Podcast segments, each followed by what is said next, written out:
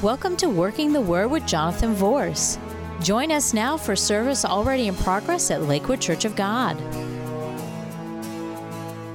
All right, we're going to go to, uh, uh, this is going to be the third message in our series that we began called Red Letters, and we're talking about the words of Jesus and uh, what they meant, uh, and we're going kind of through the book of Luke. We're going into some of the other Gospels also, but the book of Luke is kind of our springboard uh, book. And I have a very, very interesting message today. Very interesting. I'm going to talk to you about divine assignment. And the subtitle of what I'm going to be talking to you about is this How to Handle Yourself When Other People Refuse to Accept You. How to handle yourself when other people refuse to accept you. Am I going to be preaching to the choir here today? Huh? All right. Well, Jesus experienced this, and we're going to look at how he did it, how he handled himself, and we're going to take some tips from that. Let's pray. Heavenly Father, we come to you right now in the name of Jesus. We thank you for the opportunity and the privilege that we have to gather together and to worship you in spirit and in truth. I thank you for this group of people that's gathered together today. Touch me to be able to effectively communicate your word, we pray. In Jesus' name, amen. Luke chapter 4, beginning in verse number 23.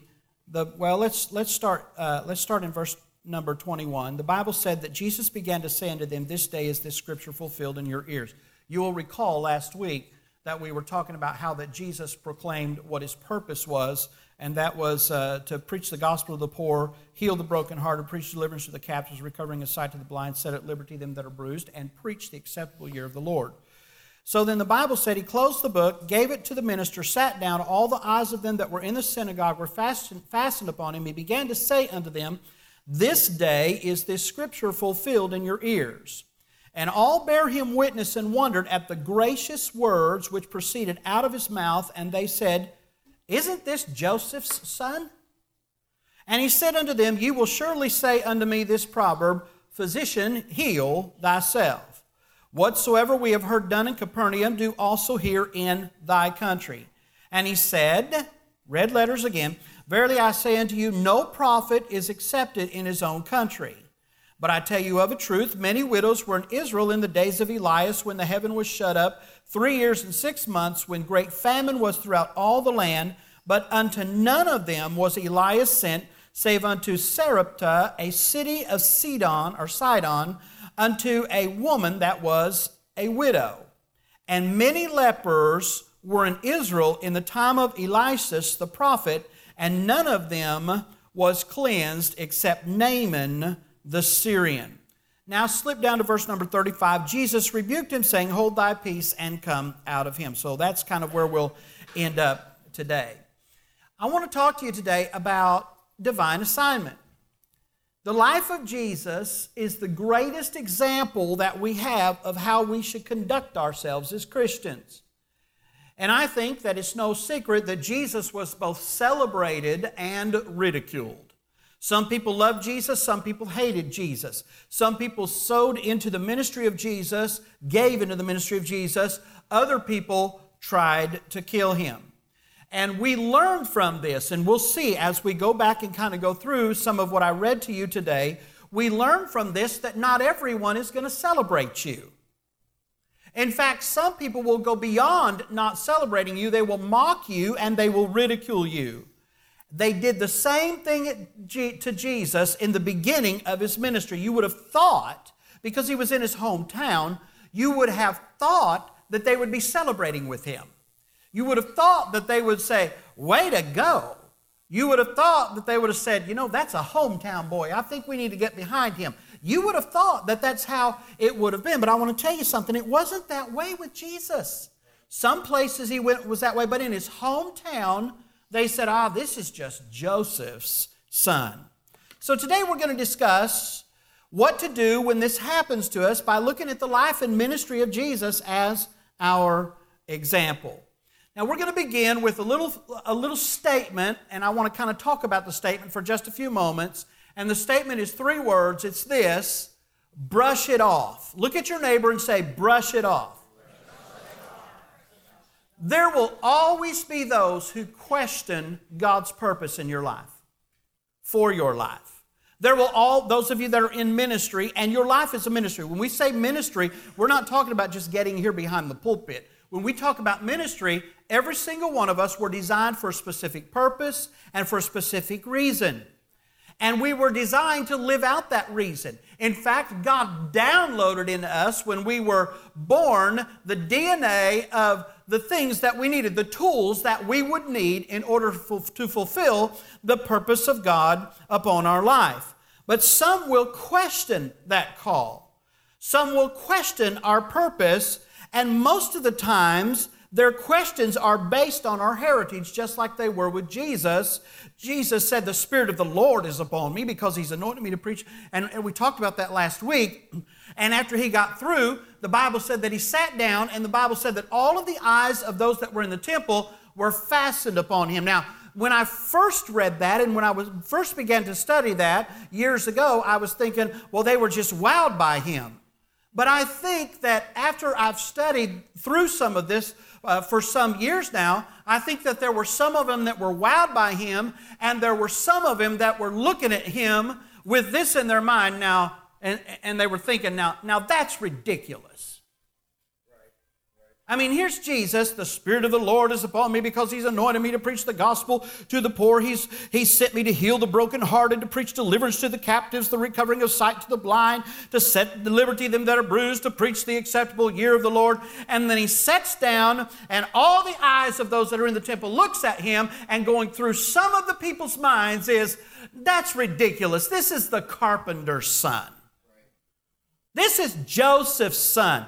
Absolutely not. So some will question the call of God upon your life because of the heritage that you have. Some will just try to distract you or detract you or obstruct you and resist you because of their own personal pride. They'll make statements like this. They'll say, Well, you're no better than I am. And you know what? They're right. But that shouldn't stop you. They'll say, You're no better than I am, or just who do you think you are? Or here's a big one. Well, you put your pants on one leg at a time just like everybody else does. Well, thank God you're wearing pants.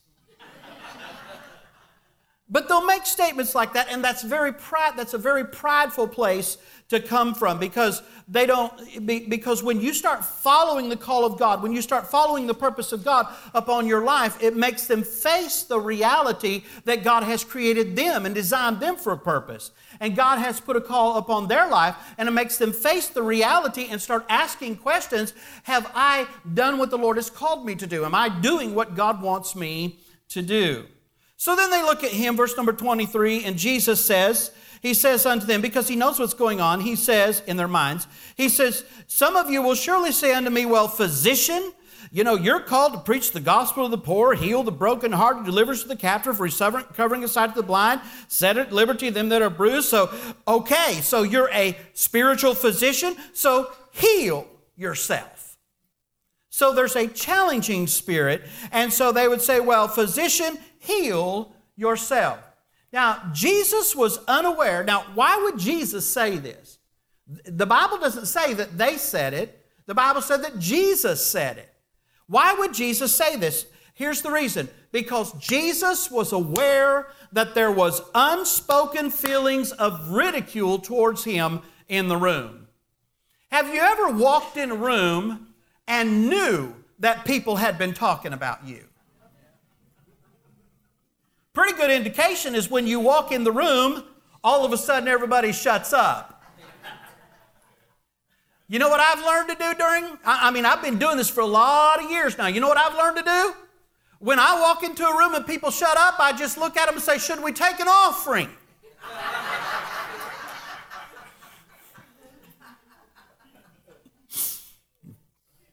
well, here's what Jesus did.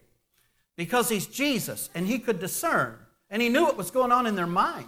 And he knew they, were, they had these private thoughts about him. And so here's what Jesus did He exposed them, He exposed their private thoughts, and He defended Himself. And when He exposed their private thoughts and defended Himself, then His mockers and scoffers became enraged and wanted Him dead. Does that sound familiar? Demon spirits are so predictable, aren't they? I mean, if I can't control you, if I can't have my way, if I don't get my way, then I'm just going to destroy whatever you're trying to do. Listen, nobody can destroy your life unless you let them. That's right. You, you, you got to quit looking and, and, and you got to brush it off. Let, let me tell you something. There's always going to be unspoken opposition in rooms where you are when you are living out the will of God in your life. There's always going to be people who don't agree. There's always going to be people who think that they could do better. There's always going to be people. I mean, my goodness, I've had them write letters on me. Lakewood will never be what it's supposed to be, in my opinion, as long as Pastor Jonathan is the pastor of that church. I'm like, praise God. I've read them. They let me read them. You know, I go to the state office every now and then. They let me read them. They let me read the letters. It's amazing. It's amazing. You know what I've learned? Brush it off. Brush it off. Why do you brush? Why, why brush it off? Let me tell you why. Because the call of God upon your life is too important for you to get twisted up in fleshly activity. Just brush it off. I've learned that I have a choice. Jesus was demonstrating here also. I've learned that I have a choice. I can focus on what matters or I can entertain the drama. And I choose focus. And so the Bible said that Jesus after he shared all of this with them and he was talking to them, he said here in verse 24, Verily I said to you, no prophet is accepted in his own in his own country. We'll talk about that in a few minutes. And then he goes on, verse 25, he said, But I tell you of a truth, many widows were in Israel in the days of Elijah when the heaven was shut up three years and six months, three and a half years, and there was great famine throughout the land. But unto none of those was Elijah sent, except unto Zarephath, a city of Zion, unto a woman that was a widow. Jesus went to that woman and she was about to lose everything, and she was, that's the widow's oil story. Remember that in the Old Testament? And so the prophet showed up and she said, I'm going to get rid of, and he said, Well, make the man of God a cake. And she said, Well, this is all we have. He, she said, We're going to do this and then we're going to go die. And, he said, Well, make the man. He said, Go to, go borrow vessels from your neighbors and borrow not a few. And the Bible said that she kept pouring oil and pouring oil and pouring oil.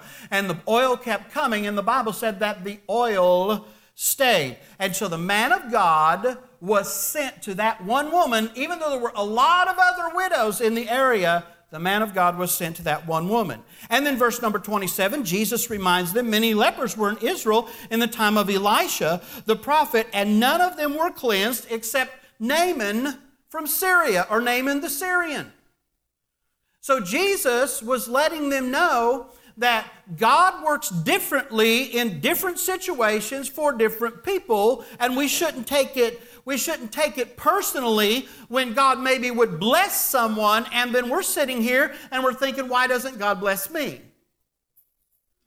Jesus was sharing this. He was understanding, he was letting them know, I know that this is going on. And so the Bible said that they got mad at him. Verse 28 they that were in the synagogue, when they heard these things, were filled with wrath, rose up, threw him out of the city, led him to the brow of a hill where the city was built, and they tried to cast him off. So basically, they took him to a big hill and they tried to throw him over a cliff. All he did was stand up among friends and family and neighbors and say, The Spirit of the Lord is upon me because He's anointed me to preach the gospel to the poor, the recovering of sight to the blind, to set at liberty them that are bruised. That's all He did. That's all He did. And they developed attitudes about him and began to ridicule him. And before it was over, they were throwing him out of the city and trying to throw him over a cliff. We like to focus on where he, fed the 5,000 besides women and children. We like to focus on scriptures where the Bible said, and there were great multitudes that followed him. We like to focus on those things. But there are other parts of Jesus' life where people didn't just dislike him, they wanted to kill him. Jesus said his piece to them, and they wanted to throw him over a cliff. Some people will become angry with you when God unveils the intent of their hearts through discernment. What do I do then, Pastor? Here's what you do you brush it off. You don't listen to the background noise. How do I do that? You focus forward. Look at your neighbor and say, focus forward. Focus forward. Focus forward. Here is a great piece of advice that I have learned through the years. You don't have to answer every critic. I'm going to say that again. You don't have to answer every critic. Some critics aren't interested in you answering them, some critics are just interested in prolonging your pain. So you don't have to answer every critic. There's no place in the Bible where it says that you have to answer every critic. Something else that I have learned through the years. See, Jesus, the Bible said, and Jesus passing through the midst of them went his way. So after you brush it off, there comes a time in your life when you need to exit the situation. Hello. So many people are trapped in their present because of their past. You need to exit your past so God can unleash your future. And we've got to make up our mind I'm not going to stay here forever. Here's something else that I've learned. Not only do I have to answer every critic, that's number one. And some people get very angry, have gotten very angry with me through the years when they would be saying all kinds of stuff and not a word from me. Wouldn't even answer them. My, my family used to get so angry with me before we came to this church and even some, some at this church. But before we came to this church, we had a very difficult situation for a small period of time when you look at the whole, uh, the whole time that we were there. But for a very small period of time, we had some people that was just anything that they could do through character assassination, any, anything, anything. And we have since received letters of apology, and, and we have fully forgiven them and, and all of that. And I'm sorry I was, all of that. But I would look at them and I would say, don't say anything. Not a word. Not even on Facebook. Not even covertly on Facebook. You know, have you ever read a little post and you knew it was about you, but they didn't mention your name? Don't even answer it. You know, you can block them. You don't even have to see that stuff. Don't let that stuff in your life. Just, just block them. Just, just don't even, don't even fool with it. And, and here's the thing I've learned not everyone's att- intended to be with me forever. Not everyone's intended to be with you forever. There are seasons in life. Some are assigned to you for a specific season. God assigns you to some for a specific season. Years ago, I stood up here after we got through with the renovation here and everything, and now we're moving to a bigger location. But, but when we first got here, the church was just growing and doing wonderful, and we did major renovations. And after the renovations was done, after all the paint was on the walls, after the new carpet was down, after everything, the landscaping and the stucco and all of that, and everything was completely done, there's a few families that began to just kind of trickle away. And at first I thought to myself, my goodness, they were here for the whole thing. I mean, we worked so hard together and we worked good together and all of that. And the Lord dropped this in my spirit and I shared it with some of you that were here. You'll remember. I shared it with you. I said, there are some people that God has designed to be scaffolding people. In other words, there are some people that God assigns to you for a season for the purpose of helping you build into the next level. That's the call of God upon their life. That's the plan of God upon their life. I'm still friends with a lot of those people. They don't attend here anymore. You know why? Because they're somewhere else helping another pastor build that church into the next level. It's the call of God that is upon their life. People that are scaffolding people, people that are building people, people that help you build to get into the next level, most of the time are the kind of people who will not be the kind of people that stay with you for the long haul. Now, you couldn't get where you need to go without them being there in the season that they were there. So respect them for living out the call of God, love them when they make their exit, and let's go to heaven together and have a great time doing it. Scaffolding people, people that build you up, people that God assigns to you, people that are there to help you, those people are great blessings in your life. Don't be offended when, because see what happens if they stay with you for the long haul, they're going to get bored. They're going to get bored and, and, and they're not going to get fed anymore, and, and, and they're going to eventually start being problem people because they always have to have something to fix. There's nothing wrong with that. Some people were designed to be fixers. So celebrate them. So there are some people in your life that God puts there for seasons to build you up. Then there are some that Satan puts in your life as an obstructionist, and they just flat need deliverance. Always remember this God keeps a record. You let God handle the obstructionist and you make your exit and go where God wants you. Jesus exited the scene. Verse number 30, the Bible said he passing through the midst of them went his way. Now, here's some things that I want to share with you, and this is going to set some of you free. Listen to me. Number one, quit working for the approval of people who do not believe in you. I'm going to say that again because I don't think it completely took. You ready? Quit working for the approval of people who do not believe in you. Jesus did not stand up in the temple, in the synagogue, in Nazareth, and say, wait, wait, wait, wait, wait, wait, wait, wait. I know, I know, I know, I know. You don't like me. You don't, I, I understand. I know that I'm just Joseph's son. And Jesus did not stand up there and try to force himself on them. He exited. He made his exit. Quit working for the approval of people who do not believe in you and quit trying to prove yourself to people who will never respect the call that God has placed upon your life. It is not necessary for your enemies to approve you, and it is not necessary for people who do not respect the call of God on your life to turn and start respecting you in order for God to use you. When you exit and God takes you higher, don't go back. Hello. Don't go back.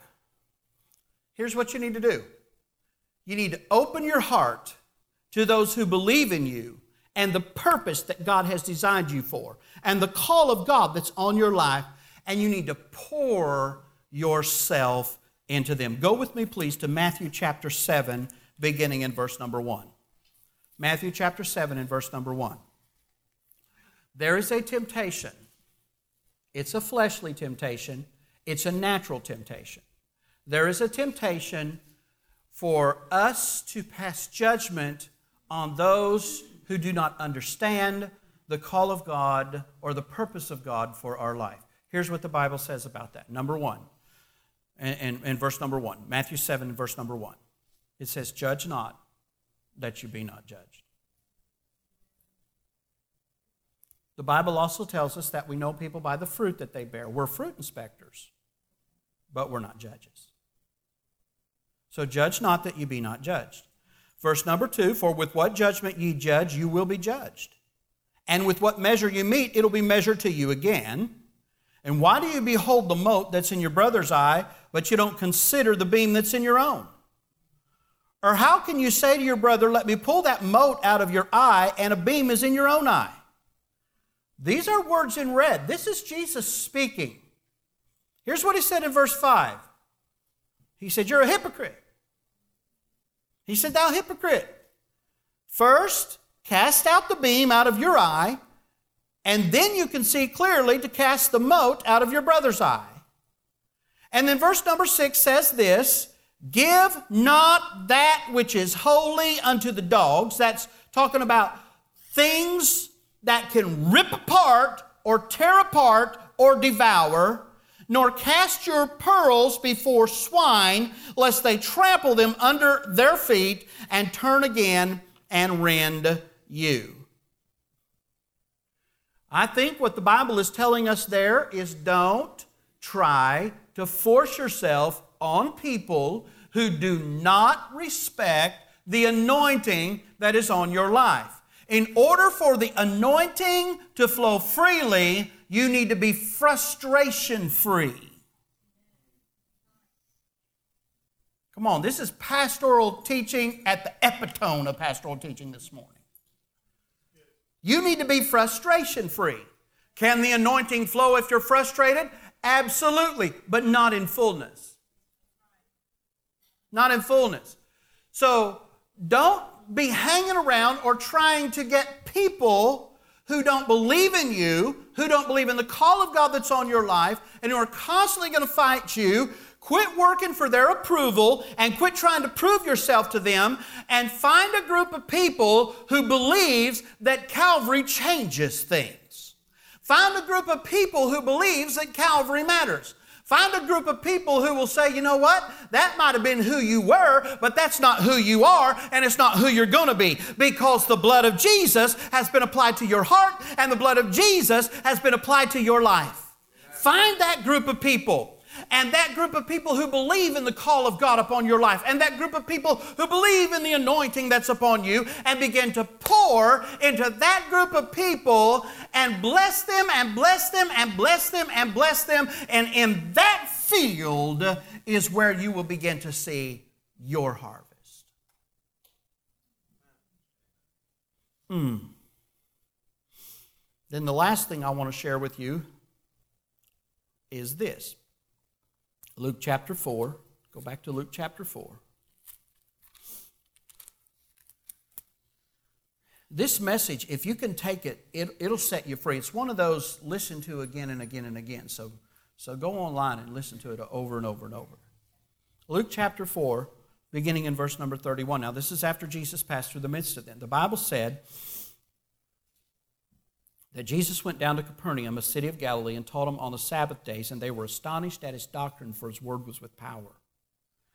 And in the synagogue there was a man which had a spirit of an unclean devil, and cried out with a loud voice, saying, Let us alone. What have we to do with thee, thou Jesus of Nazareth? Thou art thou come to destroy us? I know thee, who you are, the Holy One of God. And Jesus rebuked him, saying, Hold your peace and come out of him. And when the devil had thrown him in the midst, he came out of him and hurt him not.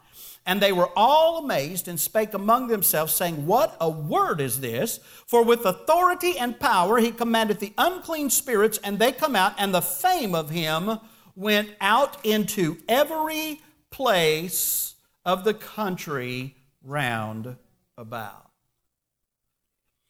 So we see people ridiculing Jesus, we see them driving him out of the city. We see them taking him to the edge of the cliff to throw him over a cliff because he had the audacity to say, You know, I've been in the wilderness fasting for 40 days, returned in the power of the Spirit, and this is my life's purpose. And they said, Well, you're just Joseph's son. And he said, Well, you said that about other prophets. And he defended himself. And they got mad at him and decided they were going to throw him out of the city. The Bible said Jesus passed through the midst of them and went his way. And he went to the next city, to Capernaum. And he went over there, and Jesus continued doing the call of God upon his life. Jesus had to refocus. Jesus probably thought, well, this is my hometown. Maybe they'll get behind me. Maybe they'll help me. But you know what?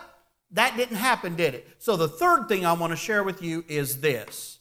Sometimes in your divine assignment, God has to remove you, and then you have to refocus and adapt to where God has taken you. Boom. Look at your neighbor and say, boom. Boom. That's right. the next account we have of Jesus is him casting the devil out of a man. Jesus left. And the Bible said that the people of Capernaum, not Nazareth, but the people of Capernaum were astonished at his doctrine. Why? Because his word was with power. Now, I'm going to share something with some of you guys that might help you just a little bit. I hope the whole message is helping you, but I felt the Holy Spirit just kind of leading me as I was putting this together. This is going to be for some specific people here today. Some of you have wondered, and wondered aloud to me at times, why God has taken you away from your family and away from your friends and away from those that you love and moved you to Florida.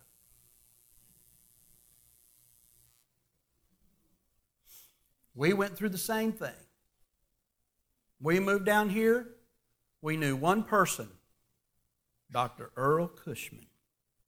And that's because we had met him before, just a few months before we moved here. When we moved to Florida 10 years ago, we knew nobody here.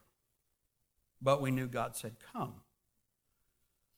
So we resigned the church that we were pastoring up there that we had planted and that we had worked very hard on. And we took off. And I'll never forget exit 110 in Kentucky at the Chevron station when I crawled back up in the U Haul and Donna got in the car behind me and we pulled out. And Don was kind of frustrated at his son in law, I can tell. he doesn't say much, but I could tell he's a little bit frustrated because I was taking his baby girl and his grandbaby. He's the only child he's got and the only grandchildren he's got. And he just turned and got in his car, but Vic stood outside and she just bawled. And that was the rear, that's what I seen in my rearview mirror. And going down Interstate 75, I remember asking God, Are you sure? This is what you want. I'd been on a 40 day fast, I'd heard from God. The real deal, not a Daniel fast, water only. And God spoke to me and told me this is what He wanted. We got down here, the first year and a half was hell on earth for us. We ran out of money very quickly. I couldn't find work. She couldn't find work. We're eating spaghetti noodles. You've heard the story, I've told you over and again. Some of you have, some of you haven't. Short version. We got in our car, told the kids we're going to go pray. We went down to the Gandy Bridge, Donna and I did, just to make sure that we hadn't missed God. And God spoke to us as clearly, almost as I'm talking to you. He spoke that clearly in our spirit. He said, You didn't miss God. Those that were supposed to be supporting you are the ones that missed God. And you're suffering because of their disobedience. And it became a lesson to us, even if we don't understand it, always obey God because other people's lives and ministry are depending on it. We had to refocus. We were getting phone calls and texts every single day. You missed God. You need to come home. I looked at Donna and I said, To what? We gave the church away. We're definitely not going back to Winchester. We're not. We did that one time before, and it was the worst thing we'd ever done in our life. I said, To what? I said, There ain't nothing for us to do but to focus forward. And the devil was having a heyday. He thought he had us right where he wanted us. And I remember one day, I was walking down the, the hall, not the hallway, down the aisle there at a church in Tampa where we were serving. And the pastor walked up to me, and everybody, just about everybody had left. And I was walking down the aisle, and there must have been a look on my face or something because he looked at me. He said, Jonathan, are you okay? And I looked at him and I said, Pastor, and I said his name. I said, I am not about to let the devil take the call of God away from me and my family, and I will not allow him to minimize us down to nothing. I said, We will refocus and we will rebuild in the name of Jesus. And he just said, Okay. And he walked on. He wasn't going to say anything to me about it. The temptation will always be there to, to go back. Now, let me answer the question. Some of you have wondered why has God moved you to Florida away from your family and your friends? Let me answer. Let the red letters answer it for you. Here's what Jesus said in Luke 4 24. Verily I say unto you, no prophet is accepted in his own country. If Jesus was not accepted in his hometown, what makes you think you will be? You may have a modicum of success, but you will never experience the fullness of success when you're around people who keep throwing your past up to you. A person's hometown will always limit them. Jesus left Nazareth. Jesus went to Capernaum and look at the people's response. In Luke 4:32, they were astonished at his doctrine because his word was with power. He probably preached the same thing there that he had preached in Nazareth. Luke 4:36 They were all amazed and spake among themselves saying, "What a word is this? For with authority and power he commands the unclean spirits and they come out of him." So they recognized the anointing that was on his life. And then in verse number 37, and the fame of Jesus went out into every place of the country round about. Now I'm going to say this and I'm going to say it loud because I want you to get it. Are you ready? If God moved you here, get off the sidelines and get busy refocusing, doing what God has called you to do. Well, I thought I was just going to go down there and retire. Ha! Refire's more like it.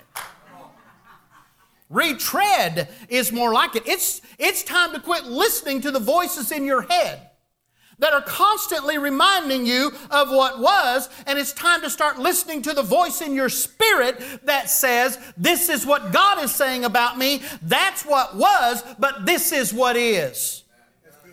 God has a great plan for your life, but He needs your full cooperation in order to fulfill it. So I want to encourage you this morning to refocus. Come on, Charles. I want you to I want to encourage you this morning to realize that you're under divine assignment. Look at your neighbor and say, I'm here because God wants me here. Every single person that's in this church this morning is here because God wants you here. Every single person that's watching us from different states and around the world is watching us right now because it was in the plan of God for you to do this. Now, you need to accept your divine assignment. Okay, so God has moved me here. Okay, God, why did you move me here? All right, Lord, I'll do that. I'll refocus. I'll realign my life. I don't have to duplicate what was in the past. Lord, that was a season. Now I'm in a new season. God, what is what is your plan? What is your call? What is your what what do you want me to do? It's time for you to break free of the limitations of your past. If you try to redo what you were doing where you are, then where does faith fit into the process? If you already know how to do everything, then you're probably dreaming too small. It's probably not God. So you got to break free from the limitations of your knowledge. You got to break free from the limitations of your past. You got to break free from the limitations of personal wisdom and throw yourself up on godly wisdom. And here's a big one you got to break free from the bad opinions that you have of yourself. Opinions are like seeds, people plant them and they grow. The Spirit of God can pluck them so they're there no more.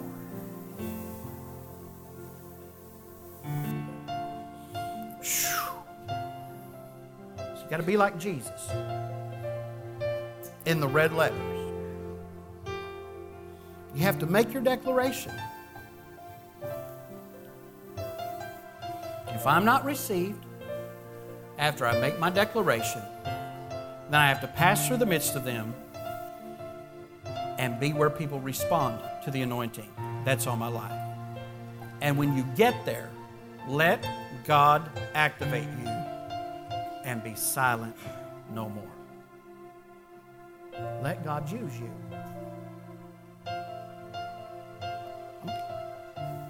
I just feel prompted by the Spirit to say this. You are not your past.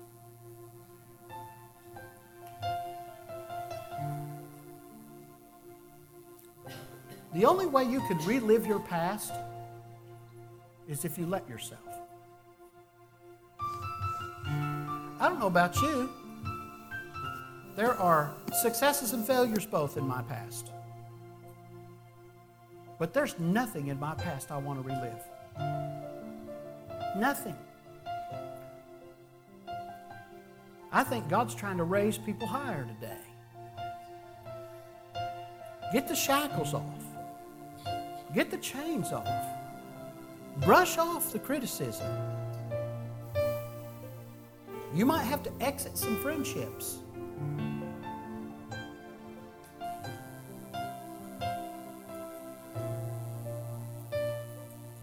And refocus. Activate. I can't tell you how to live your future. All I can do is advise you by the Word of God on what to do in the present so the blessing of God is with you in your future. Your future tomorrow will eventually be your history the day after that. So, your future history. Are you listening to me? Your future history is determined by the choices you make right now. So make good choices so in the future, history will be kind to you.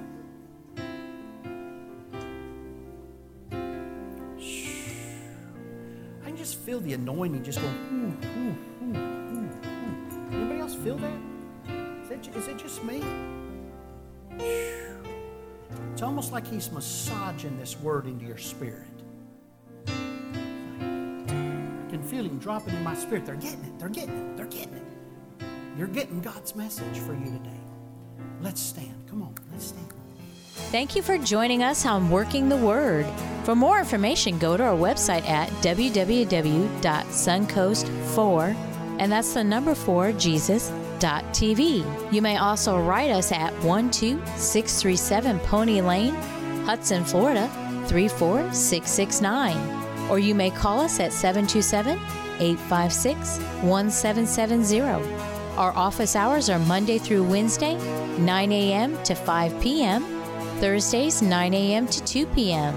And remember, the Word will work if you work the Word.